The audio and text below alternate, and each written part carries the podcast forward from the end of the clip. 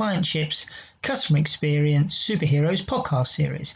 My name is Christopher Brooks, and in series two, I'm going to be bringing you another episode, a special, uh, in response to the COVID 19 crisis we're in. I am delighted to be joined by Dr. Marina Shapira. Marina is a specialist in consumer behavior. Uh, it's a topic that's fascinating at any time when you think about just what impact experiences can have on customers' behavior and how you can change perceptions, uh, find that the reality is their actual behavior changes. But even more so, it's important to understand what's going on in the middle of COVID 19 as we are now. How are consumers adjusting based on the information they're receiving, based on their needs and their expectations in this very challenging and unprecedented time? So we're absolutely delighted she's here to give us some insight and share with us some incredible research that she's been undertaking at the moment. As I mentioned, this is uh, another special podcast, um, and we are delighted to be joined um, by the head of behavioral research from Quantum Metric, and that is Marina Shapira. So, welcome, Marina.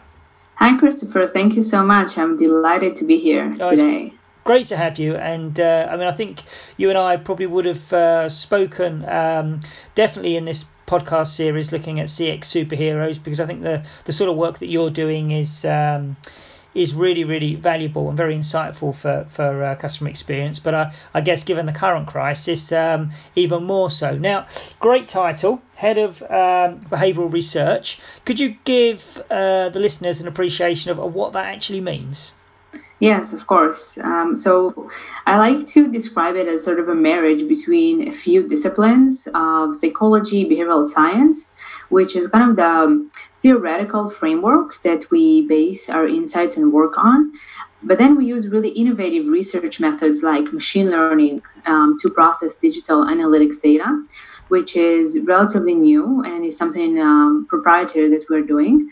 So it's it's really both worlds enha- um, enhance each other and complement each other really well. So there's heaps and heaps of data, um, and behavioral science lens really helps to understand what are the most important elements of the data and the insights that we're seeing that can really you know, move the needle for companies and really make something influential for both the business and the end user who's using the digital product and really wants to get something out of it.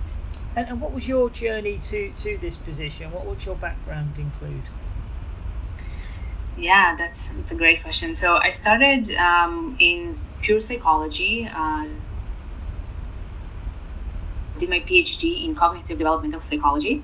Mm-hmm. And as I was going through this process of academic research, um, I really you know, became very curious about how research is done in the sort of outside world, quote unquote. I was interested in venturing into the business world and bring all that academic training and, and in research and theory um, into customer experience and really helping co- companies, enterprises every day to touch millions of customers. I just felt like in this way I can influence more people faster if I'm applying my skills in the business world. So, kind of towards the end of, of my PhD, I started looking at um, at different research positions and actually started working at a company called ClickTale um, in a rather similar role. So it's a digital analytics company. And since then, I moved a few other companies, and now I'm at uh, Quantum Metric, which is um, you know, the industry leader in this field. Excellent. And, and I have to say, I'm so pleased to hear that research is more and more involved in customer experience. I think um, for quite a while the discipline has been focused from the, the front line backwards. So we have a lot of great customer service people in um, and marketing people and, and even strategists. But uh, I think there's been a lack of pure scientists and researchers in, involved in customer experience. So it's it's great to hear you know of yourself um, and also organisation like Quantum Metric kind of pushing the boundaries. So um, I understand you know you're, you're, doing a lot of consumer research. It must be a very interesting time in sort of April 2020 to be undertaking research into consumer behaviours. I mean, um, are you are you running research in, in the current uh, crisis? Um, yes, absolutely. It's a fascinating time, and there were a few hypotheses um, that I had in the beginning of how customers will behave, and it's just so interesting to see it unfold um, and actually matches um, very basic theories in psychology. Kind of how do we react in times of uncertainty, in times of change, and how does that changes the way we interact with digital products and we go about our daily lives, basically. Okay. So at Quantum Metric, we um, almost daily we analyze the data, we look at the trends, we keep updating the press, um, and just to give everyone the most up-to-date, fresh information to help them guide smart decisions. Sure. So so your your um, your sample is it's a it's a global sample you're going out to, is it? Um, it is um, mostly based out of the US currently, yep. but also includes Europe. Okay. So it's a so it's a fairly good good pool then, and and you, you say sort of um, uh, you're able to feed the press. So so you, that suggests that you're actually turning this around pretty quickly if you're giving it to um, organisations that then can publicise it. Certainly, I think that actually many um, professionals in the data analytics field feel this pressure now of all eyes are on them mm-hmm. and uh, data becomes this currency even more than before also in communication between companies it feels like any communication needs to have a good value exchange and that value is coming from data and from yeah. insights yeah, well, I, I, think being in kind of the, this overused word, unprecedented times, um, you can see uh, governments being very reluctant to forecast and uh, you know estimate what they think outcomes will look like because without the data there's just no certainty and, and I think we as consumers certainly as citizens um, are valuing the importance of quality data in order to inform us. We see around the world certain nations who perhaps haven't submitted full data sets. You can see the, the, the you know the devastating impact it's having on their society when they're making changes and decisions based on half the information. So I completely agree with you. I think data has become um, it's I wouldn't say it's it's fashionable. Data never seems to be fashionable, but it's become critical to uh, to society. Certainly. Now, um, so you, you say you, you've got this research going going on at the moment. May, may I ask, you know, what, what are the sort of um, the the major changes that you're seeing in consumer behaviour online then? What sort of things are you observing that um, perhaps you you anticipated? You said sort of you know some of the basic human psychology and, and our behaviours are just um, being exaggerated. So what are the things that you're seeing that we'd expect to see? But also are there things coming out that are making you think hey i wasn't expecting to see that yes definitely. Both are true. Um, so at first I was trying to look at basic theories in psychology and try to see if they can uh, predict behavior um, right now during this crisis. So one thing is that you know when we feel um, greater uncertainty, our sense of control really goes down, and when we feel lack of control, our anxiety goes up. Mm-hmm. And one way to get back just a tiny bit of that control, for example, is to stock up on products and that's why we've seen in February this panic shopping and um, you know toilet paper disappearing uh, from shelves. It's a way for people to mitigate and self-regulate their stress and their anxiety, and that might actually be a relatively harmless and not very expensive method uh, of doing that. And of course, um, needing to actually have those products in home if, if quarantine is about to start. And do you think with so, do you think with yeah. those those products actually it's almost uh, it's almost irrelevant what the products are. It's the fact that you can exert control. If I feel I need eggs, if I feel I need washing powder, then I can buy washing powder. I'm, I'm, there's a very small thing I can control there, and therefore when the shelves are empty, it increases panic because the very small thing I thought I could control, I can't even control that. Yes, exactly. We're more likely to go towards very basic products mm-hmm.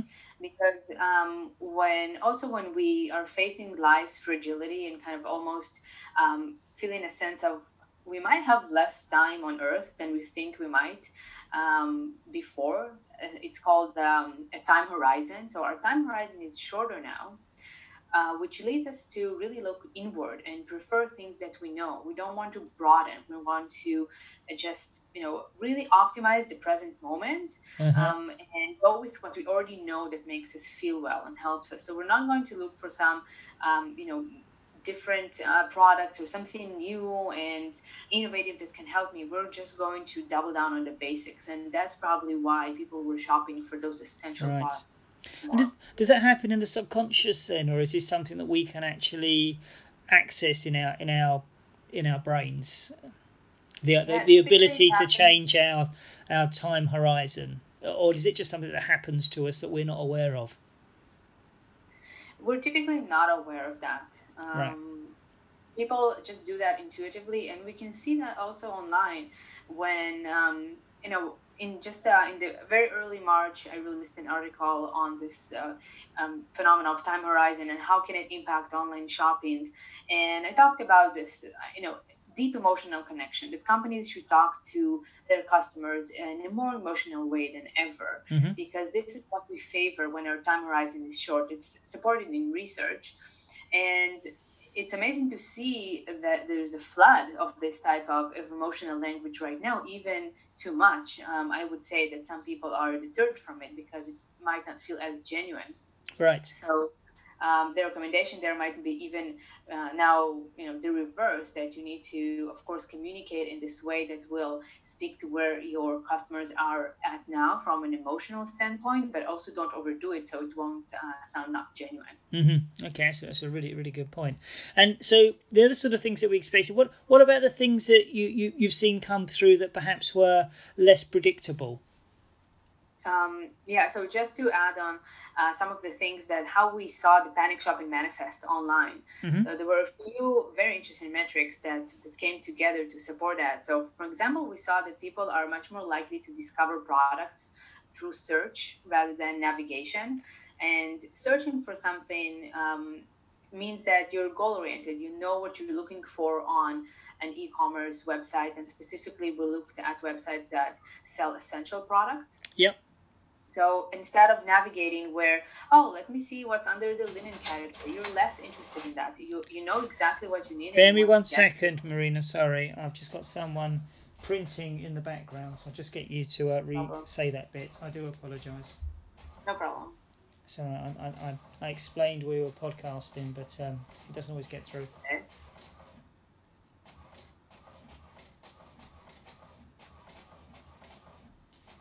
Some reason I've got a Henry Moore sculpture being printed out. I think I know what it is, mate. There's a there's a, U, a UK um, army veteran who's walking around his garden a hundred oh. times. He's a 99 year old man, and wow. um, he has um, he wanted to raise a thousand pound for the National Health Service, and he raised 12 million yeah, no, it's just un- unbelievable. But um, there's a campaign online to draw him, get children to draw him pictures and say thank you. Mm-hmm. So I think that may be what I've got here. Um, but uh, yeah, I don't. I can't see my son at the moment. Is it you? I'm on a podcast, Henry. So if you could just, yeah, right, okay. Cool. Sorry. So let's go back to uh, that, that that previous question about the other um, things that you found. Um, yeah, I, I, was about to describe um, how we see online shopping, manif- uh, panic shopping manifests on online. Mm-hmm. Yes, that's um, exactly right. Yeah, yeah. Let's go on, go on with that then. So the, the, the, the other you were talking about um, uh, goal orientated shopping. Yeah, exactly. So we are seeing um, online manifestations of panic shopping in different behaviors that coincide together and paint this picture of very goal oriented and purchase oriented behavioral patterns. Mm-hmm. So customers are much more likely to search um, rather than use navigation on websites. Okay. Search um, is a function of a website that we use when we really know what we want and we use navigation when we kind of want to explore and maybe see what's under a specific broad category. So just like we said before, at this time we just want to get the products that we need um, and make sure that uh, you know we're safe, we're secure, and not explore. Anything okay. that has to do with exploration and broadening is going to decrease.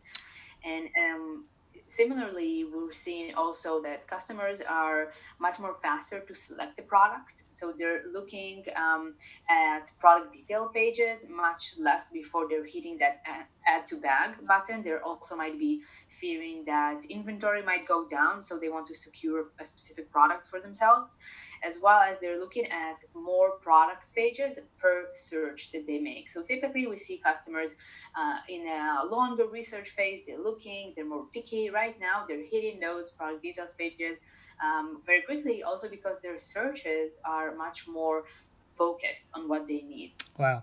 Okay, so, Lastly, so yeah, yeah, also just one more metric. Um, that, that is very interesting is that the whole checkout process, both on mobile and desktop, um, is now um, significantly shorter compared to in March 2020 compared to March 2019. So, and it's the shortest on mobile, where typically checkout is more difficult and takes longer, but uh, people are buying much more in the context of the here and now, and overall, people are also shopping more from mobile and uh, that's why we're seeing those really uh, speedy checkouts right now. Wow, so so that greater kind of um, human instinct around the fact that we're our mortality is uh, is at risk here, and we're we're our life um, is is is potentially shortened, is actually played out on our online shopping behaviour. You can see the correlation between the two. That's incredible. Yeah, precisely. And we, this is true specifically for websites that sell essential products. Yep. Some different trends might be seen in apparel or in cosmetics, um, where actually um, people are shopping for somewhat different reasons. But uh, for the panic shopping in, online, we're definitely seeing that in the essential category. Okay, great. And, and are there any sort of odd things coming out that you, you don't quite understand yet but are, are of interest? Um, not necessarily odd, but I personally expected that in March the panic shopping will attenuate and we're going to see more browsing from the desktop. We might see uh, people that just want to spend some time. Uh, so maybe exploratory patterns would go back um, mm-hmm. and restore to previous and maybe even grow. Right. And we are seeing that for apparel and for cosmetics. We're not seeing that for the essential category. And and so if I am a regular online shopper, I, have I've got a fairly good appreciation of what what a good experience looks like, what I should expect, and, and, and what perhaps I shouldn't expect. If I give a, an example, when I've gone onto a hardware store, um, I now get served with a message to say you can access the site in five minutes due to um, exceptional levels of traffic. If the expectations that I had pre COVID 19 are not being met. Are consumers uh, accommodating that, or are they intolerant and sort of saying, right, forget it, I'm on to the next one? What, what's your what's your view, or what's the observation from the research on that? Um, yeah, so um, unfortunately, we're seeing um, somewhat less tolerance to okay. that. Because we're seeing this, uh, like you just uh, said, an influx in new customers coming, which is can be a great opportunity or a threat. Because if the experience is great, then customers are much more likely to remember it because our brain is wired to remember peak experiences. Yep. And we're definitely in a peak experience right now. So if a brand served me now, um, that might contribute to my loyalty going forward because they helped me in a time of need. Mm-hmm. And again, that would depend on the category and how essential that is. But in general, we now completely depend on online to get everything that we need. This is our window to the world. So if some company blocked my window to the world or something was ambiguous about um, the experience, like shipping was not clear or I can't even access the site, then this will. Um, uh, you know, people are going to remember that much more than during normal times. Hmm. And unfortunately, we are also seeing among new customers um, higher frustration rates as well as higher error rate. Right. Some of this is stemming because um, they are going through flows like account creation or first checkouts that typically have a lot of friction points and might mm-hmm. also experiencing a huge influx in traffic, which might uh, slow them down. We're seeing websites being much, much slower. And of course, we know that we have about two minutes for a website to load before we abandon. So, in this spirit of urgency um, and of really goal oriented behavior and speedy um, checkout processes and shopping journeys overall, there is much less time to impress customers right now. So, uh, and, and I think what you mentioned there about this influx of new customers, I mean, I guess there's a particular age demographic that are having to engage that previously have decided not to. So this this this new influx of customers, they're not coming there willingly. They're not coming there for fun and entertainment and to find a better way they're coming because they have no choice. So I guess if when they get there, the very thing that they've resisted then doesn't work, it almost reaffirms to them that their decision to not shop online was the right one.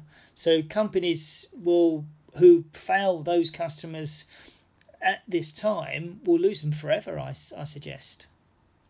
Yeah, definitely. I, I completely agree. I'm doing a lot of uh, work in terms of conceptualizing and measuring online loyalty. Mm-hmm. And where we know from our own research that accumulation of several errors and mistakes, um, as much as three, can start to fraction and deteriorate wow. online loyalty. Um, so that will probably be confounded at this time. Mm-hmm. So as, as few as, as three mistakes and that's it, I'm out. This is just too painful now. Um, in certain cases, yes. Yeah, okay. with more established loyalty, if they experience a consecutive array of uh, mistakes and errors and just negative experiences, then that starts to erode their loyalty. It's, it's not, um, you know, they're probably um, they're we have this loyalty score, so they're going down on the loyalty score. They might abandon completely, but um, they're more likely just to uh, have a lower loyalty score, which is correlated also to how much money at the end of the day they will bring into this business. So this is definitely a negative outcome uh, from a business KPI standpoint. So let's let's stay on loyalty because I know this is your specialism. So you mentioned there about sort of peak experiences, and I kind of understand the difference between um, an actual experience and the remembered experience. And the remembered experience can quite often create a very different impression than what you actually went through. So with with that said, it, do we do we need to rethink loyalty? I mean, if I'm a if I'm working if I'm a customer of a business, then that business typically will reward my loyalty based on the number of transactions that I'm giving to them rather than giving them to the competition. But actually, if I've been through an experience such as COVID 19, and I've been really impressed with an organization. Um, maybe I've not had that many transactions with them, but potentially emotionally, we're going to get a loyalty now going on that's going to last forever. So, does it mean organizations need to really think about how they define loyalty with their customers? Yes, definitely. Uh, I think so we now know uh, through our research that loyalty is just like you're saying, it's more than just the transactions. And it, it is very much also dependent on habitual patterns of mm-hmm. behavior mm-hmm. and something that is quite fuzzy and might be difficult to measure, which is the emotional piece, mm-hmm. the emotional loyalty. And I think that online um, traditionally were these anonymous sessions that couldn't really be tied in together into one cohesive view of a person. But now with the technological solutions, we are much beyond that point. But not all digital businesses have caught up to that. Right. So this is why most businesses are optimizing for conversion rate because it is of course tied to a very clear business outcome but in a sense, it's easier to think about um, one online session and its immediate outcome, which is conversion. But over the long term, what is going to be much more profitable is measuring customer loyalty and how, and even predicting it and how it unfolds over time, and what are how to sum up all those micro interactions to create a true relationship with a customer, which is going to be much more profitable. And I think everybody knows those statistics of you know how much cheaper it is to to retain an existing client between five to 25 times, and that um, you know the top 10% of uh, of our most loyal customers are bringing most of the revenue. So all of these stats are across the internet. But then how do we actually do something actionable and, and measure this? What we are doing is we're combining several metrics um, mm-hmm. with a predictive approach. And what we are looking at is behavioral patterns like how frequent um, is a customer shopping online and what is his sentiment. Uh, for example, using vo- voice of customer um, tools in combination with uh, objective behavioral measures like we see in digital analytics. So we're basically completing the picture. We're looking at um, just objective browsing data in which um, you know uh, we record what customers do online. So they, of course, it's ethical and legal, but they don't necessarily know that um, their behavior is being tracked at that moment. So they're just being uh, natural and this is uh, almost as bias free data as you can get. Yep. But then we combine that and weigh that against what they're actually saying because that's very important. So in, in customer experience, we know that what uh, people do is not exactly what they say, which is it's it's true, but we want to know what they're saying mm-hmm. because this is their emotional experience. Mm-hmm. So by being able to distill those reactions on voice of customer tools and combining that with um, you know sort of pure behavioral data we're able to uh, paint a complete picture of how loyal they are to, to a specific brand so i mean i'm, I'm find this topic just so fascinating because um, if i'm a new company or if i'm investing in digital one of the, the strengths of, of digital is the ability to, to measure data points. Um, but as you say, the emotional value of loyalty is, is fuzzy and it's difficult to assess.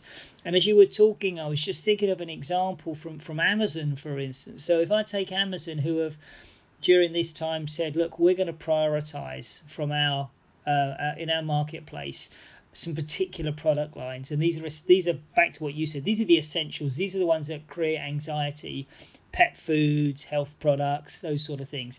Everything else is going to be pushed back. Um, now I know uh, my, my, my dad, for instance, has never really been an online shopper, but has chosen to, to shop during this time and has done grocery shopping and Amazon shopping. But he went on to Amazon and he said it's rubbish. It takes so long to get anything. So from his perspective, it's not delivering the strengths that he's understood it to deliver. But from my perspective, emotionally, I'm really, really deeply attached to Amazon because they're making the right choices, which will not show on any transactional data set. What they'll see is, as you say, there in the verbatim from me saying you're making the right choices, and that's why I will continue to shop with you ab- ab- above others. So it's a really interesting space that you're moving into. It must be one that's quite challenging when people throw data sets showing a correlation between you know retention transactions and increased share of category, whereas you're trying to use the language to explain this is a much much more complicated relationship when it comes to loyalty. Yes, definitely, but they're intercorrelated. So those emotions they're driving uh, people returning to a website. So we know that the frequency of just plain visits without a purchase and how um, um, the, the recency also of purchasing, so sort of the time that elapses between your first and last purchase, that they have also a huge correlation with ultimately how much a customer is worth to a business, which we always have to tie back to business KPIs, right? To, to make digital yeah. uh, organizations care about that, to improve the, the, experience. So it's nice that when we're talking about loyalty, uh, improving a business KPI is actually going hand in hand with improving someone's, uh, you know, ability to achieve his, his uh, goals and needs online, which are not really critical but definitely they're intercorrelated and the emotion is driving the behavior. So I would almost say that looking at the behavioral pattern um, above and beyond just purchases, but like also like visits, their duration, um, and different me- um, metrics of the visit quality can also tell us quite a bit um, about the, the emotional loyalty. And of course, in a market it has competition, because if there is lack of competition, then and people are buying, uh, you know, because they have no other place to buy, then it's a it's a different dynamic there. So is, is there a new model for loyalty then? I mean, do you have a framework that you're working towards that will become, you know, I think, uh, you know, we, we, we crudely used to work on RFM, didn't we? Recency, frequency, monetary.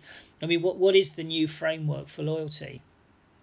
Yeah, so um, my framework um, that I coined and we're working on um, at Quantum Metric um, is the acronym is CLEAR framework, um, mm-hmm. and it stands for cognitive, a part of the, the cognitive loyalty, which is more of kind of the brand awareness, um, just checking through metrics that customers were exposed to the main business offering, that they even know what we're um, want to provide to them. And by the way, that would be a huge percentage of every digital organization um, uh, client base. Right. So most would be pre-transaction, uh, kind of very low loyalty for now, but a huge opportunity to move them up the ladder. And then the L would stand for um, loving or liking. Mm-hmm. A specific brand, which here we would measure all, all the sentiment data that's coming through voice of customer. So uh, the I in clear would me- measure the intent. It is very important to, to, be able to predict what is the intent of the specific journey that um, customers are having right now. Is it a purchase oriented visit for to a website or are they still in the research phase? Because we know that before we buy something, even something small, um, typically not, not, during COVID, we want to have a few research uh, visits, mainly from mobile. So a visit without a transaction on mobile is not necessarily bad, but how do we know that? So we develop uh, uh, predictive analytics models through machine learning that can help us know that.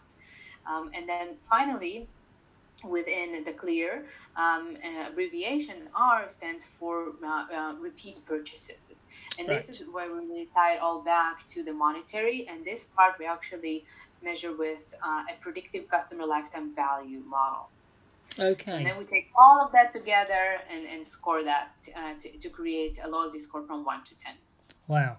And, and and how long do you, I mean, how much data do you need before you start getting some kind of reliable and, and, and recognizable outcomes? Yeah, it's, it's a great question.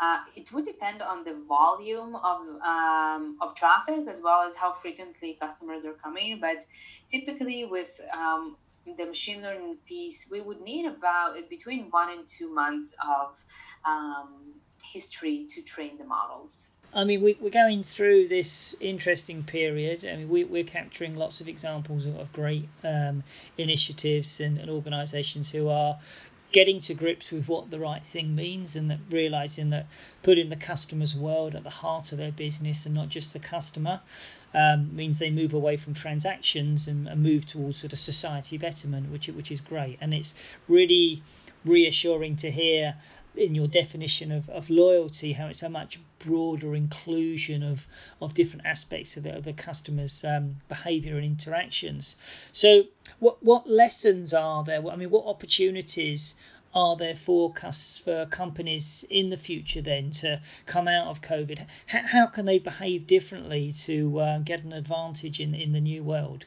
Yeah i think that um, a huge understanding that's coming to a lot of businesses right now is how fast can we do something mm-hmm. and how fast can we go through digital transformation how fast can we iterate on our product uh, and just provide the best experience and projects that um, businesses thought will take six months or a year are now being done in days. We see that everywhere, and we also see this um, you know, spark of, of innovation that's just coming out of necessity.